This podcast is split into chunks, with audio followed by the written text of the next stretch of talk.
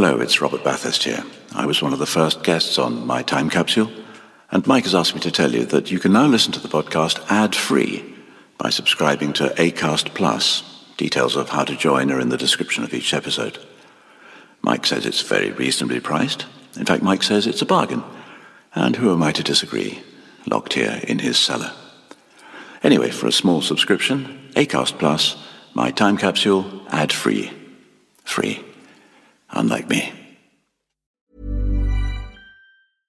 This is Paige, the co-host of Giggly Squad, and I want to tell you about a company that I've been loving, Olive and June. Olive and June gives you everything that you need for a salon quality manicure in one box. And if you break it down, it really comes out to $2 a manicure, which is absolutely insane. It's also so easy to get salon worthy nails at home with Olive and June. The difference between how your nails used to look when you did them yourself and now with the Mani system is a complete game changer. The best thing about Olive and June too is it's a quick dry. Dries in about one minute, lasts for five days, and full coverage in up to one to two coats. Visit oliveandjune.com slash perfectmani20 for 20% off your first system. That's oliveandjune.com slash perfectmani20 for 20% off your first system.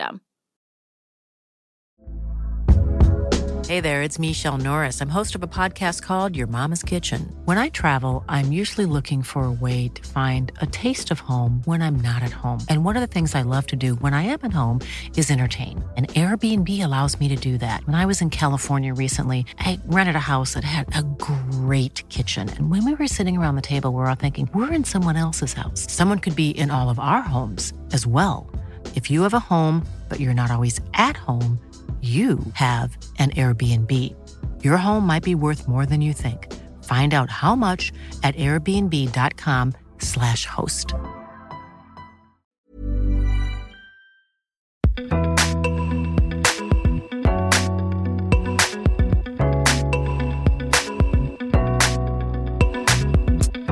Hello, and welcome to My Time Capsule.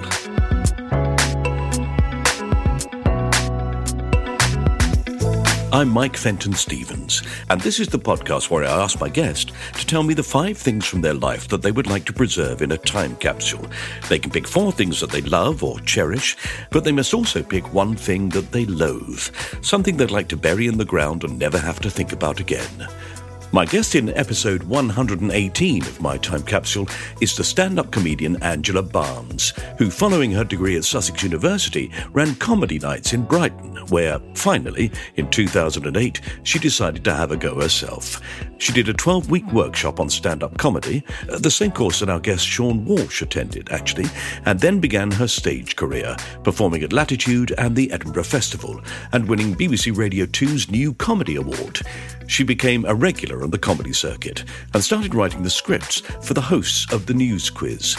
After appearing on the topical shows Stand Up for the Week and The Now Show, she became host of Newsjack on Radio 4 Extra, and then finally got a chance to say the words she'd written herself as the host of the News Quiz. Angela has appeared on Dave's As Yet Untitled and is a regular panellist on the topical comedy show Mock the Week with Hugh Dennis and Dara Ó Briain. She was named the hardest working stand up in 2018, having driven 30,000 miles to 91 different venues where she performed over 100 shows. She also makes her own show, You Can't Take It With You, for BBC Radio 4 and the less than serious history podcast We Are History with John O'Farrell. So you can imagine how grateful I was when Angela agreed to spare some of her rather rare free time to tell me the five things she'd like to put in her time capsule. And this is what she chose.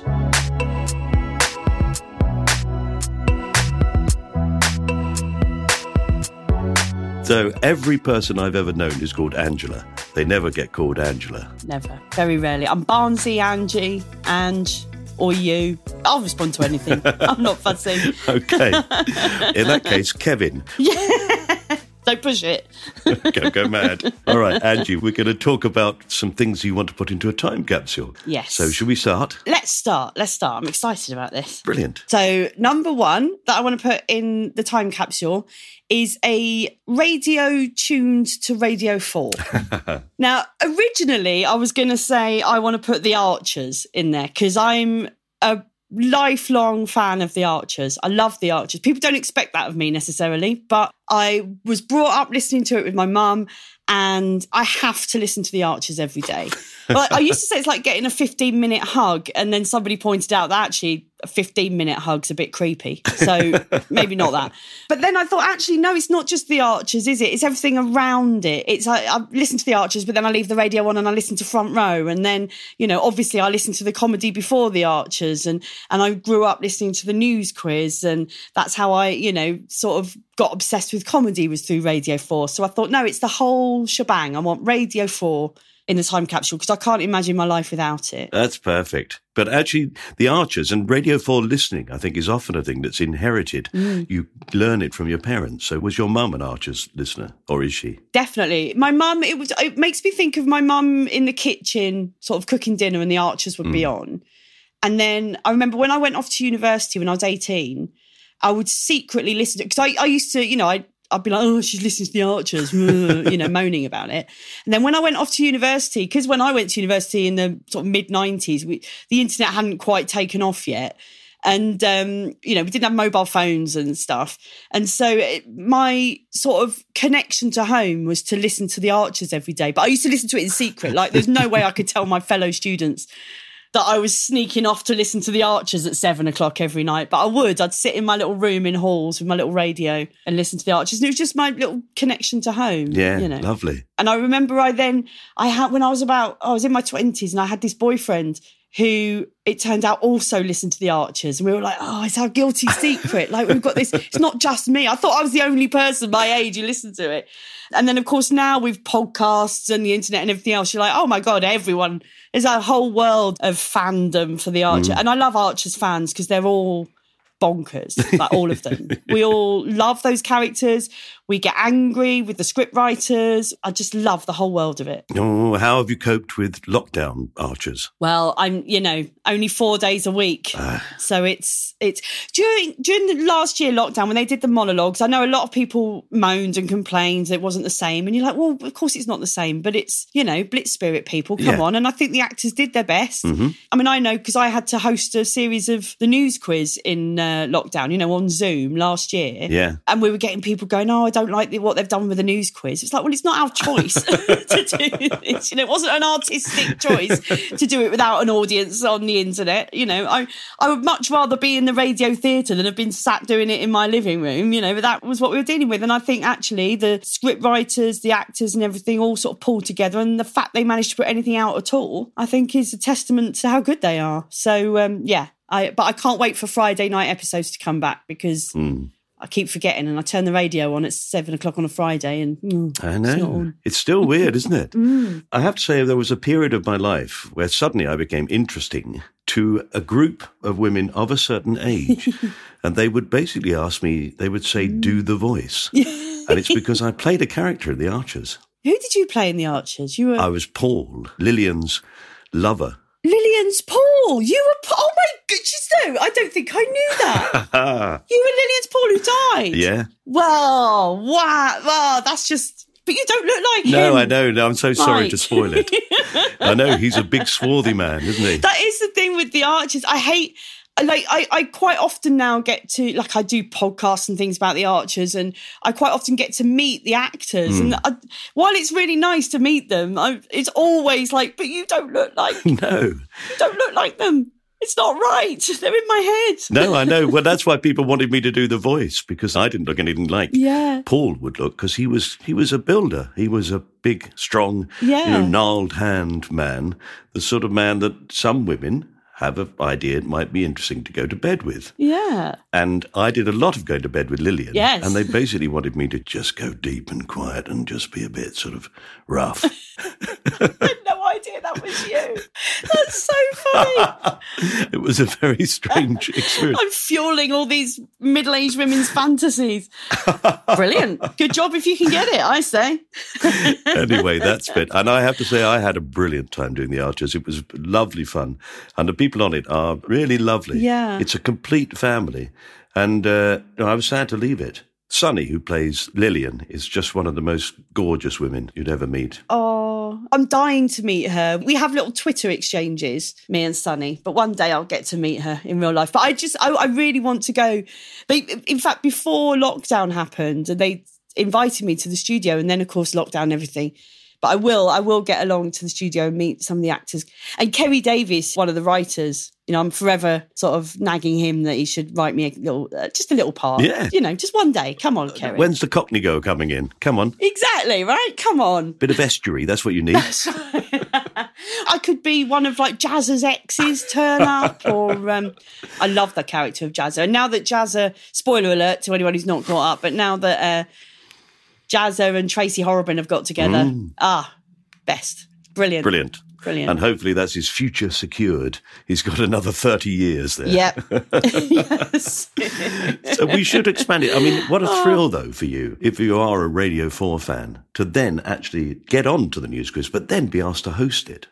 Fantastic. it was a like uh, it sounds so corny to say it was a dream come true but i grew up listening to the news quiz with my dad and particularly for me the person i always talk about who really was the biggest influence on me was linda smith. Ah, because she was also a girl from kent and you know politically we're quite similar.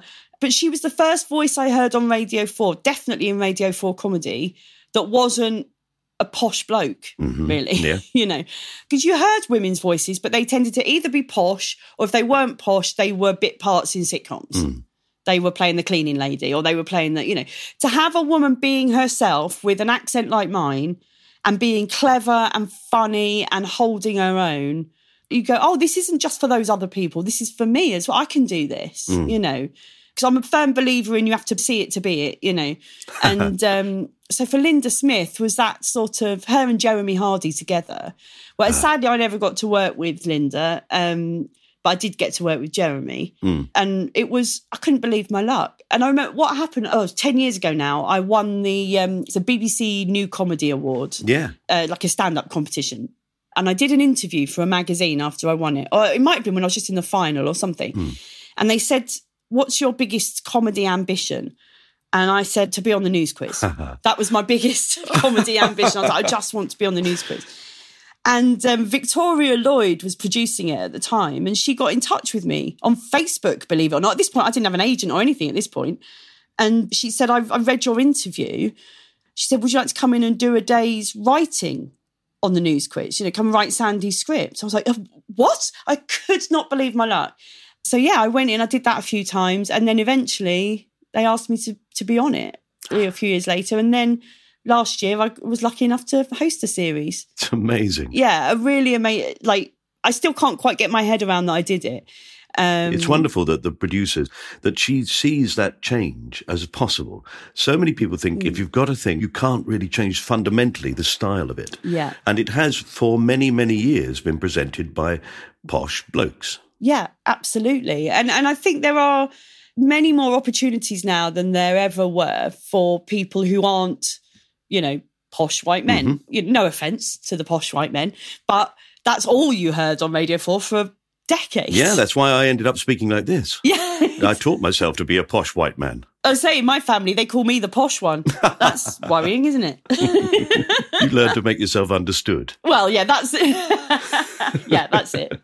But yeah, so to be on Radio 4 was something I never thought would be something I could do, you know, and now, yeah, it's brilliant. I love it. I love it. It feels like home, Radio 4. I have a very big place in my heart for it, and I hope it survives. I really do. Well, then, in that case, just for you, I shall have Sailing By playing in the background. Oh, lovely.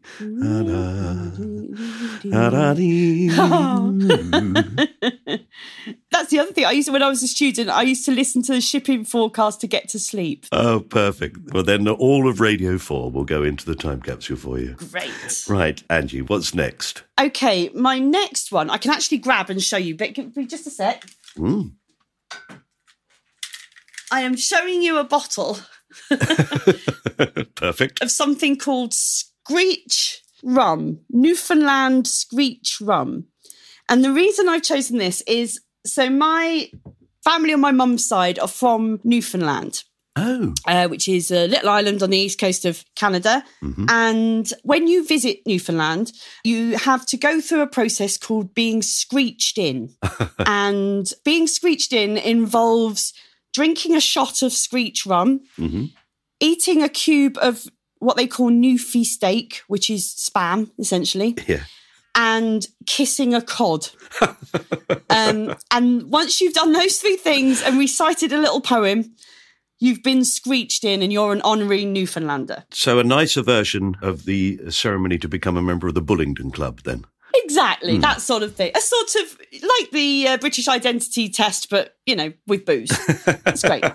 And um, it represents really the whole of this is my mum's. My mum is one of nine children, and I I have 40 something first cousins. It's a big old family. And a lot of them live in Newfoundland, most of them live here. But I thought growing up that everybody's family was full of musicians and had big parties and and I didn't realize that my family was quite unique in that they're performers.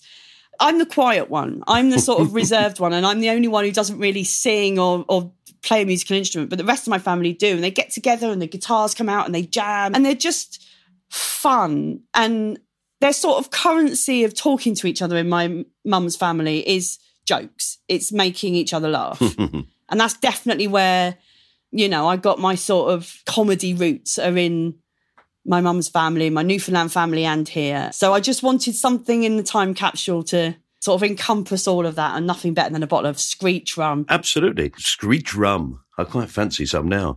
Isn't Newfoundland, though, when English people make jokes about people who are not very bright, traditionally they make jokes about Irish people. I mean, completely unfair. Yep. My father used to tell an Irish joke, and I liked it because it sort of turned the thing on its head, which was a girl said, Would you like to paint me nude? And he said, Is it all right if I keep my socks on? and she said, Why? He said, So I can have somewhere to stick my brushes. But is that not the case for people who live in Newfoundland? Aren't they the people who traditionally are the source of those sort of jokes? Absolutely. To other Canadians, if you say, oh, my mum's family are Newfies, they go, oh God. um, yeah, they live on the rock, they're in the Newfies. It's a mad place, Newfoundland, in the most beautiful way. It's it's the size of England and Wales, but there's only half a million people live there.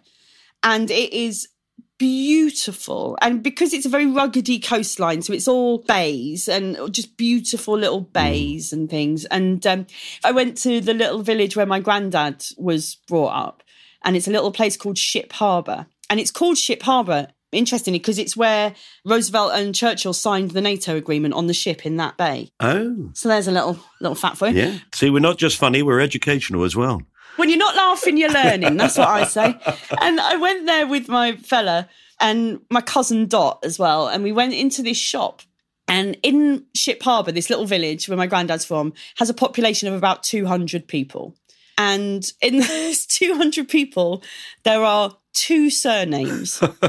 and those surnames are Griffiths and Griffin. so I think it's fair to say the gene pool, more of a puddle there. Yes. And um, my grandfather's name was Griffiths. That's my mum's maiden name. And we went, we went into the local store and I got chatting to a guy in there.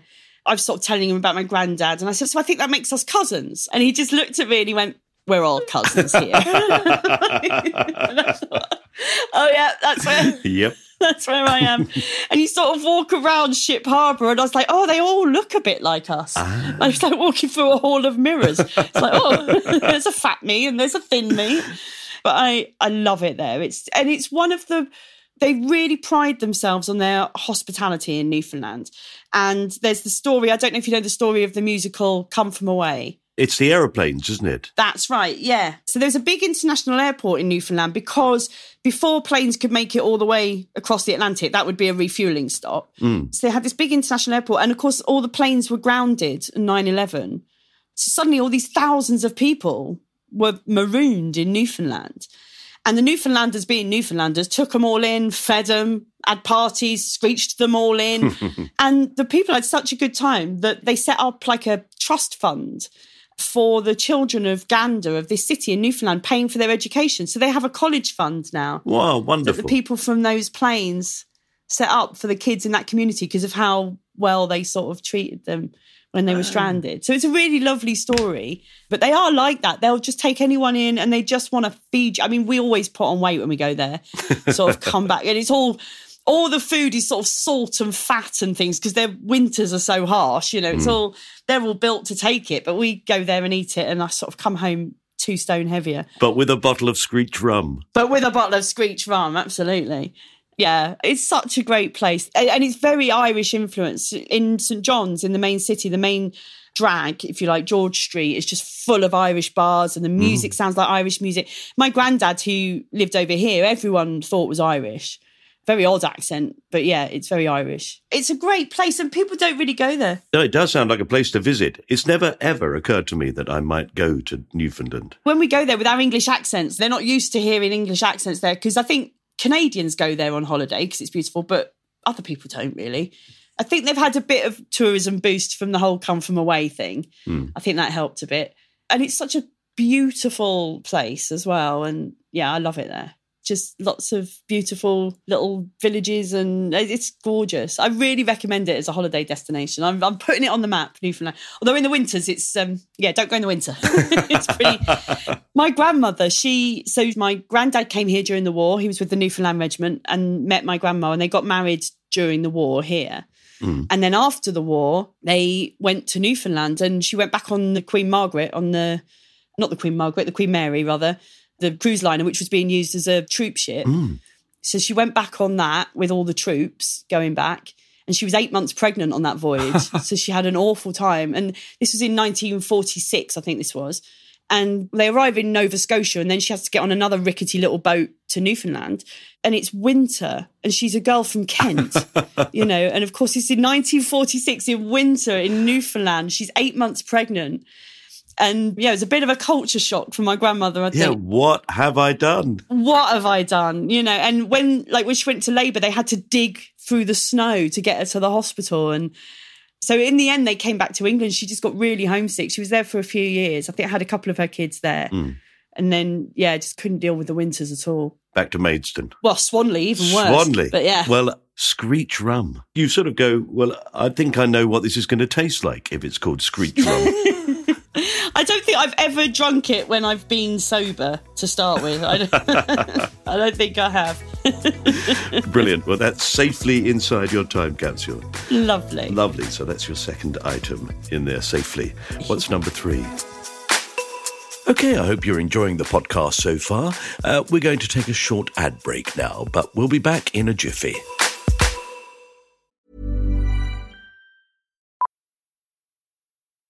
Millions of people have lost weight with personalized plans from Noom, like Evan, who can't stand salads and still lost 50 pounds.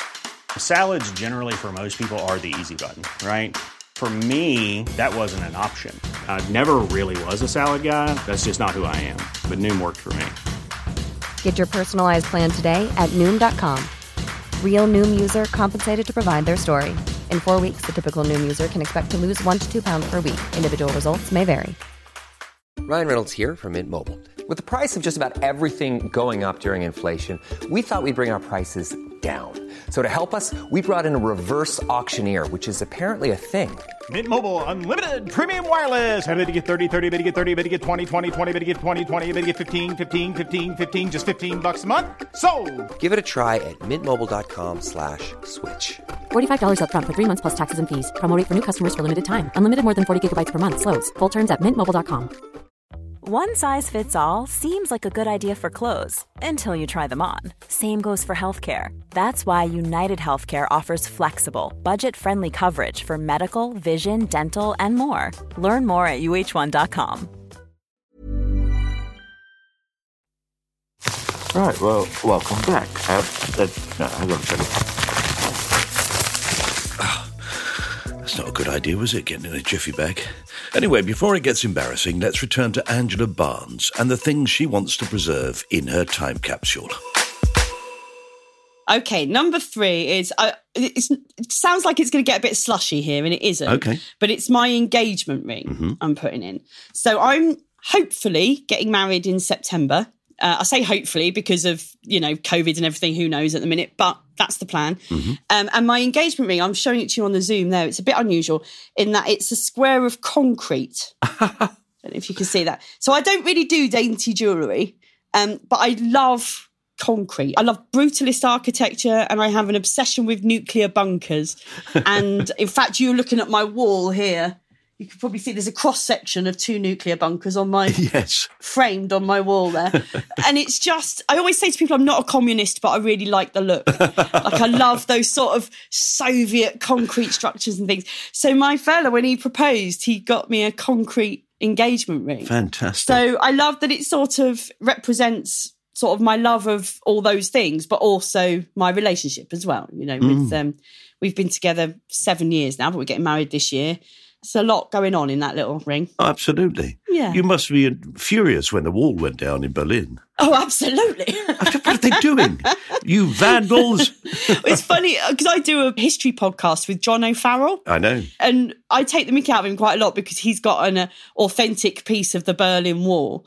And I always say to him, Well, how do you know it's authentic? You know, like if everyone who said they had an authentic piece of the Berlin Wall actually did, there would have been a lot more Berlin Wall than there was. You think there's a whole industry then of people knocking concrete to pieces, then spray painting one side of it. Put a bit of graffiti on it, done. Yeah. the Berlin Wall actually came down on my 13th birthday. I remember it because I was learning German at school. And my German teacher obviously was telling us all about what was happening as it was happening. And uh, yeah, 9th of November 1989 was my 13th birthday. What a brilliant way to remember something. You could really fool people into the fact that you were brilliant at dates, couldn't you? Just go, well, you know, I remember all sorts of dates, like uh, Berlin Wall, 9th of November. 1989, yeah. I won't bother with any others, but you know, I've got them all there somewhere in the back of my head. so, uh, would you like to live in a nuclear bunker? No. No. Uh, I'm having my hen doing one, interestingly, in um, g- genuinely true in Dundee. There's uh, so it's the Royal Observer Corps headquarters in Dundee. My friend Gavin is the manager of it, and it's um, it's got dormitories in there. It's got it's quite a big underground bunker, and um, yeah, so we're going up there for a weekend in July. Me and some girlfriends, and we're gonna hang out in a nuclear bunker for the weekend. Well, Why not? Let's hope it's not perfect timing. That's all I can exactly. say. For the sake of the rest of us. It's funny, I've got a WhatsApp group with my friends that are coming on the hen do. And uh, we were making all the arrangements, and my friend said, "Oh, it's going to be a blast." I said, "Well, if it is, we're in the right place. it's fine." I have seen nuclear bunkers for sale, though. I saw one advertised quite recently. Mm. Yeah. And it was huge. Yeah. It had loads of rooms, but all underground, so Mm. all without any light. Well, yeah. I mean, the Cold War ones are the ones I'm sort of a bit nerdy about, and there are 1,500 of them in this country. Wow. But most of them are very small, what they call Royal Observer Corps posts, so little three man bunkers. But then you have the massive ones, are the ones that would have been are called regional seats of government. So Yeah. in the event of a nuclear war in the Cold War, the um, I mean, I won't nerd on about this too much because I could. No, no, forever, go on, I like it. The, the government would disband into twelve regions, and there would be a, an elected commission, not elected, sorry, non-elected commissioner appointed for each region, and each region had its own command bunker. There's one in Essex called Kelvedon Hatch, which you can go and visit, and there's one in Cheshire called Hack Green that you can go visit, and one in Fife in Scotland, Anstruther. I mean, these ones are huge, really mm-hmm. massive, like sleep 400 people. You know, and the idea being that in the event of nuclear war, this is where you would sort of try and restart society from. Luckily, we never needed them, No. but not yet, anyway. It's a fairly optimistic view of a nuclear war, isn't it? Give it a couple of weeks and we'll get going again. Well, I think in the 50s, when these were starting to be built, you know, you were looking at sort of bombs that were Hiroshima scale or twice that, three times. Now you're looking at, you know, it's just pointless even trying to survive a nuclear blast with the weapons that exist now.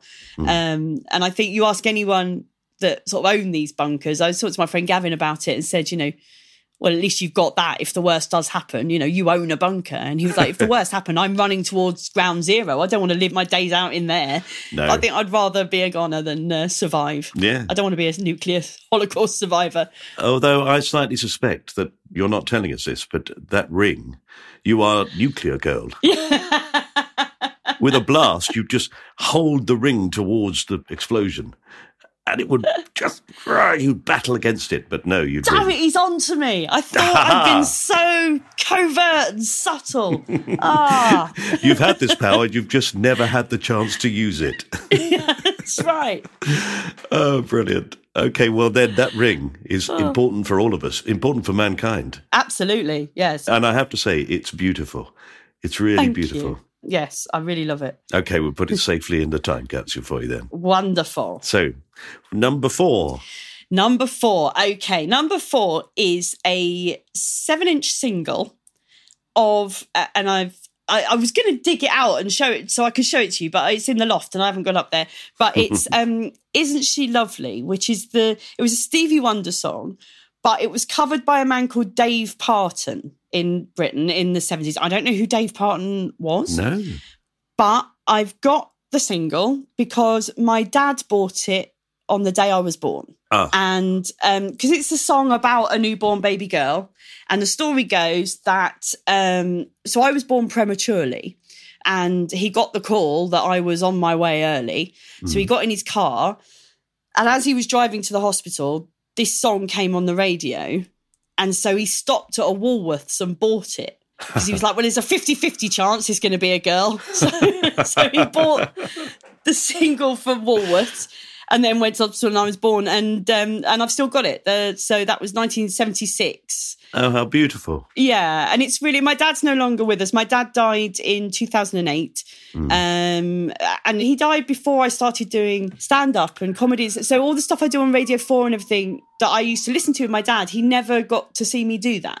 Oh. Which is, you know, it's why it'll always be tinged with sadness. All the stuff that I get to do now is always tinged a little bit with sadness. And was he encouraging you to do that? Very much so. So he was. So what happened with me? I loved comedy, but I just never thought it was something I could do. You know, and I didn't do my first open spot until after my dad. It was because my dad died, really, Right. that I went. Oh, you know, life's short, and so I was 33 when I did my first gig. But um, my dad was. Uh, he just loved comedy, and I used to run a comedy night just in a room above a pub in Brighton where I live because just because I loved comedy and I loved watching live comedy. And he used to come every week to it.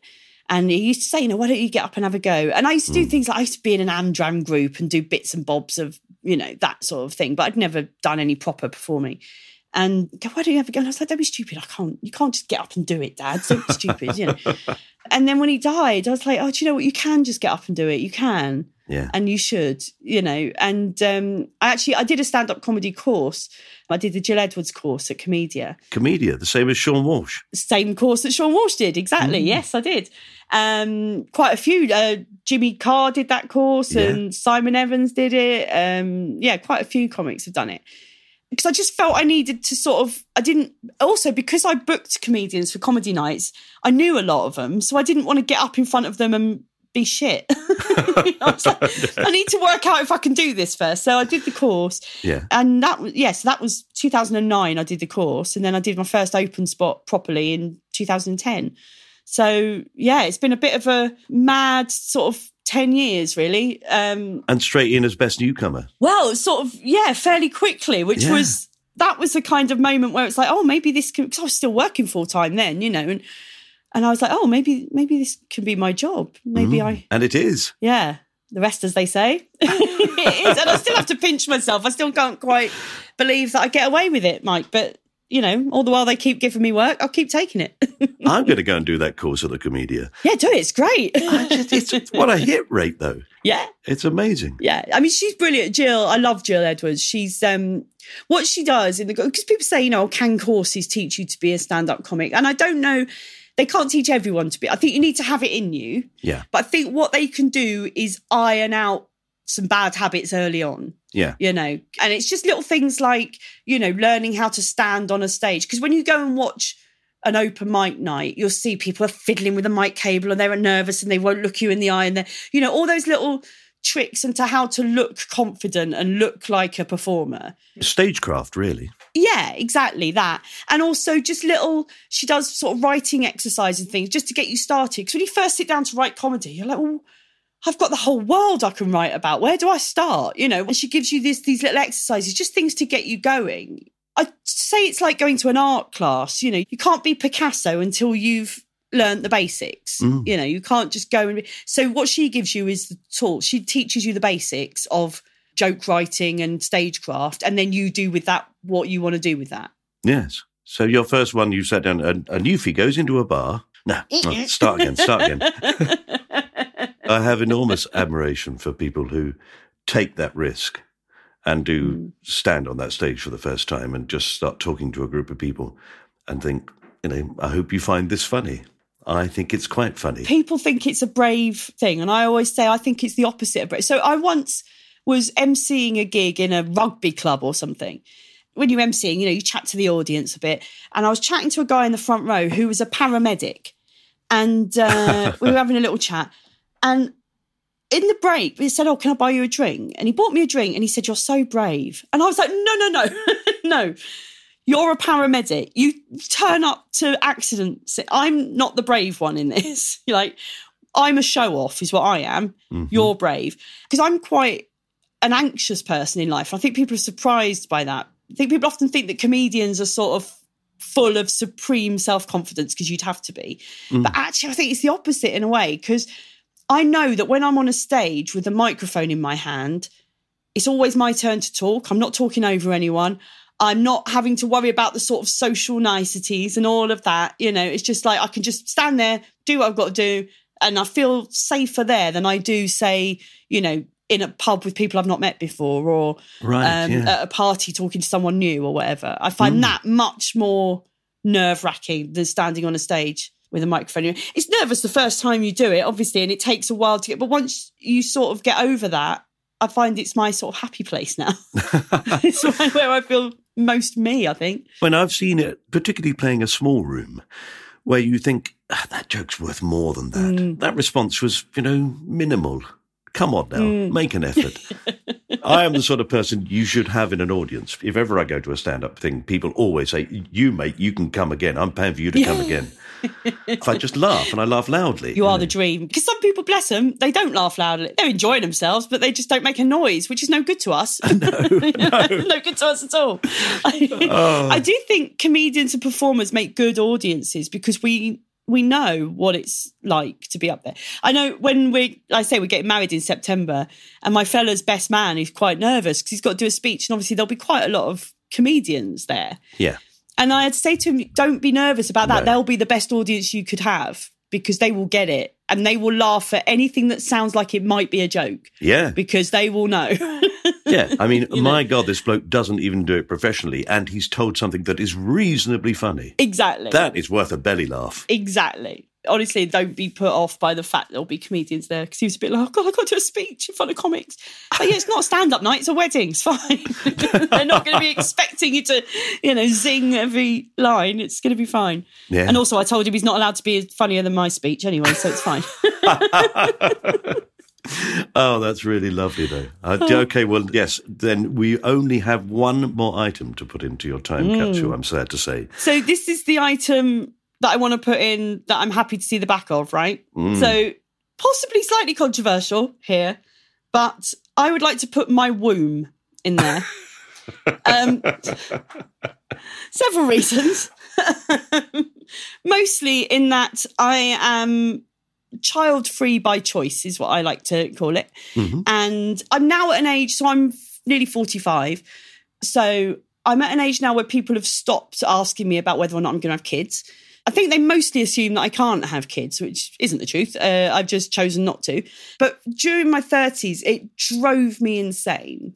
This sort of pressure that is on women of a certain age to to be a parent, uh, and and men get the pressure as well, but it's different because they haven't got the clock running down that we've got, you know. And I'm now at a stage of my life where I've got uh, I, it's, they call it the perimenopause, which is the bit before the menopause. Yeah. Uh, where I say it's like my re- reproductive system sort of handed its notice in and is just coasting till it can retire, you know. Yeah, the perimenopause makes me always think of, you know, in a packet of Rizlas, you may not know this, but in a packet of Rizlas, when you get five Rizlas from the end, it says a, a little card comes out that says there's only five papers left. And, and that's sort of where you are. five eggs left. You've only, you know, not many to go, you know. Yeah, it, exactly. exactly that. I've probably got more hairs on my chin than viable eggs in my womb now. That's I say. And um, that's the stage of life I'm at. It's really fun, Mike. It's, yeah, I can imagine. I have never had the calling to be a mother. And I know, like, throughout my 30s, people were giving it the, you know, it'll come, it'll come. And I was like, I don't think it will. And it never did. And I always say to people, I do understand biological urges. It's just that mine are for carbs and babies are protein based. So I've never been interested. And I just, now I sort of am at a point where, you know, talking to, to doctors about it before, a friend of mine had real sort of problems and asked if she could have a hysterectomy in her 30s. And the doctors absolutely refused mm. because she hadn't had kids and she didn't want kids. And they said to her, you know, how can you be sure your family's complete? And she said, I, I know my family's complete because I've got a dog. Um, that was her answer. But, you know, it's this, this idea that women don't know their own minds until it's too late. And I find that offensive. You know, I knew at 30 that I didn't want kids, but there's this narrative that, you know, one day you'll wake up and you'll have changed your mind. And you came from a large family, you're bound to want one yourself. Exactly, you know. I do think part of it is because my I was 12 when my brother was born. Uh, his name's Philip, but I like to call him Whoops. Um, but he um I was 12 and I remember really vividly what it was like having a newborn baby in the house. And I'm sure that's why I've never romanticized it. I've never sort of because I was old enough to go, this is hell. Yeah. Like, and he was a particularly, he, he, I get on really well with my brother now, and he's the most lovely, placid soul. But my God, he was a nightmare child, like just a hyperactive, you know, didn't ever sleep. And it was hell. And I think that's why I've gone, yeah, I'm not buying into that. No. And it was things like the the sort of repetition of parenthood, uh, the the kind of you know having to read the same stories over again, and have, all of that stuff just never appealed to me. No, any no, of no. it. And the whole process of menopause and all those things, they happen to women at very different ages. Some people go into the menopause very young.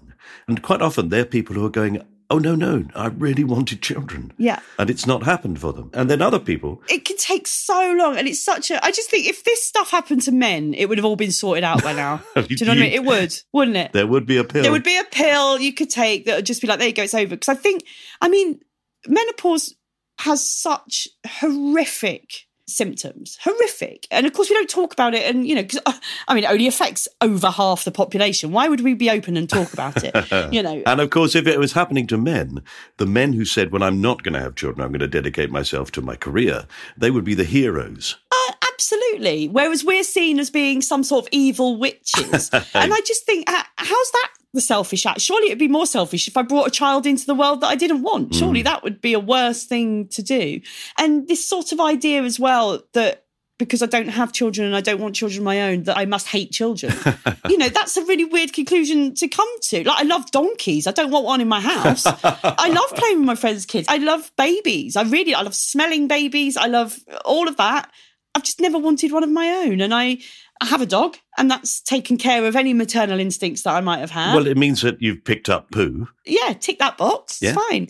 and I just would like people to stop asking people whether or not they're going to have kids like it's small talk because it's not. And actually, I, I find it, I mean, for me, it was always easy to answer because the truth is I don't want kids and that's fine. But if you can't have kids or you desperately do want kids and you can't have kids, how awful to be constantly being asked about when you're going to start a family as if it's anyone else's business. Yeah.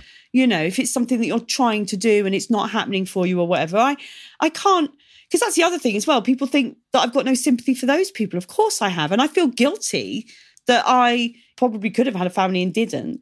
Um you know i said to my friend i was like maybe if I'd thought about it earlier, I could have looked into surrogacy or something, you know. but now, I mean, no one's going to want to put all their eggs in my old basket now, that's for sure. But uh, it's cruel. It's cruel.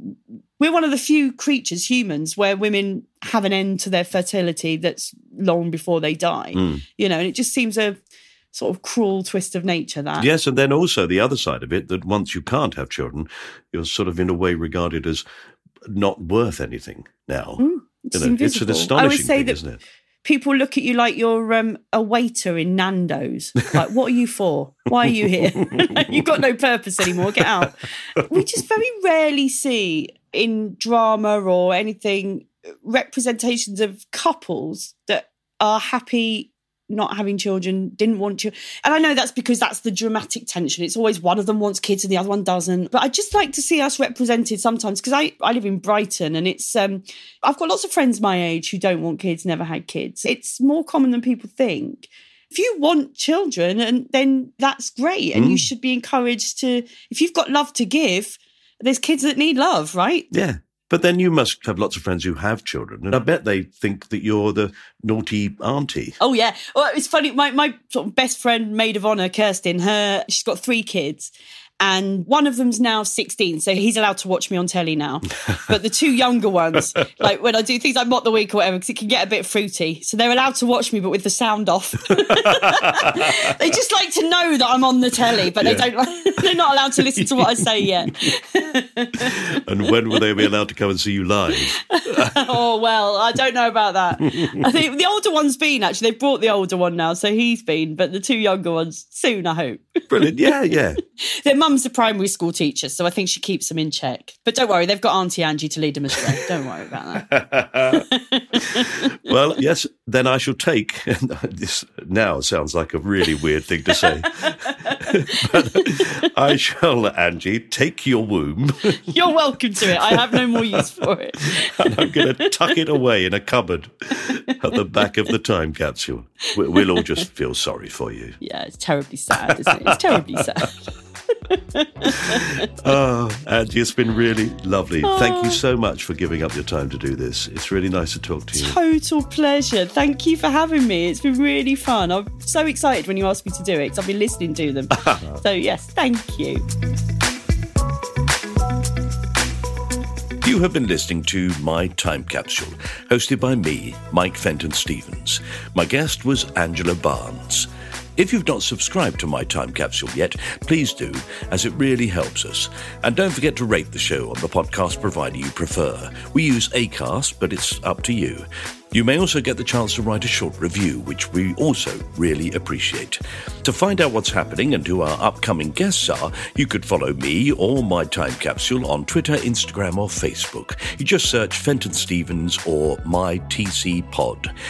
You can download or stream the theme tune, written by Pass the Peas Music, on Spotify. This was a cast off production for Acast. The producer was John Fenton Stevens. Right, I've been sitting here in front of this mic far too long. Time for some exercise. I'll just put my running shoes on. Oh, oh, no. No, can't catch them. Uh, I'll tell you what, I'll put my normal shoes on. There we go. Oh, they're a bit tight. Yeah, perhaps I should try it with the tongue out. Oh, uh, that part.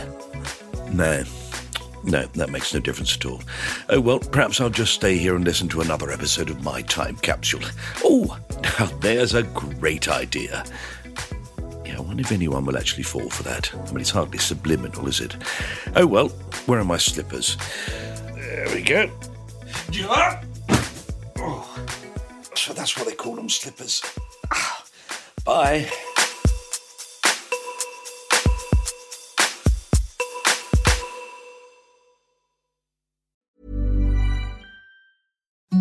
Imagine the softest sheets you've ever felt. Now imagine them getting even softer over time. That's what you'll feel with Boll and Branch's organic cotton sheets. In a recent customer survey, 96% replied that Bowl and Branch sheets get softer with every wash. Start getting your best night's sleep in these sheets that get softer and softer for years to come. Try their sheets with a 30-night guarantee. Plus, get 15% off your first order at bollandbranch.com. Code BUTTERY. Exclusions apply. See site for details.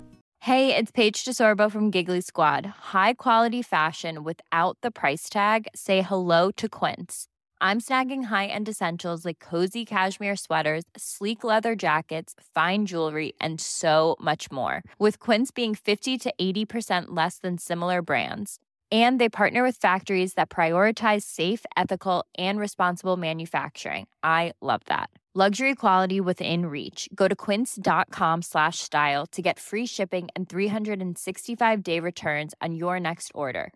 Quince.com slash style.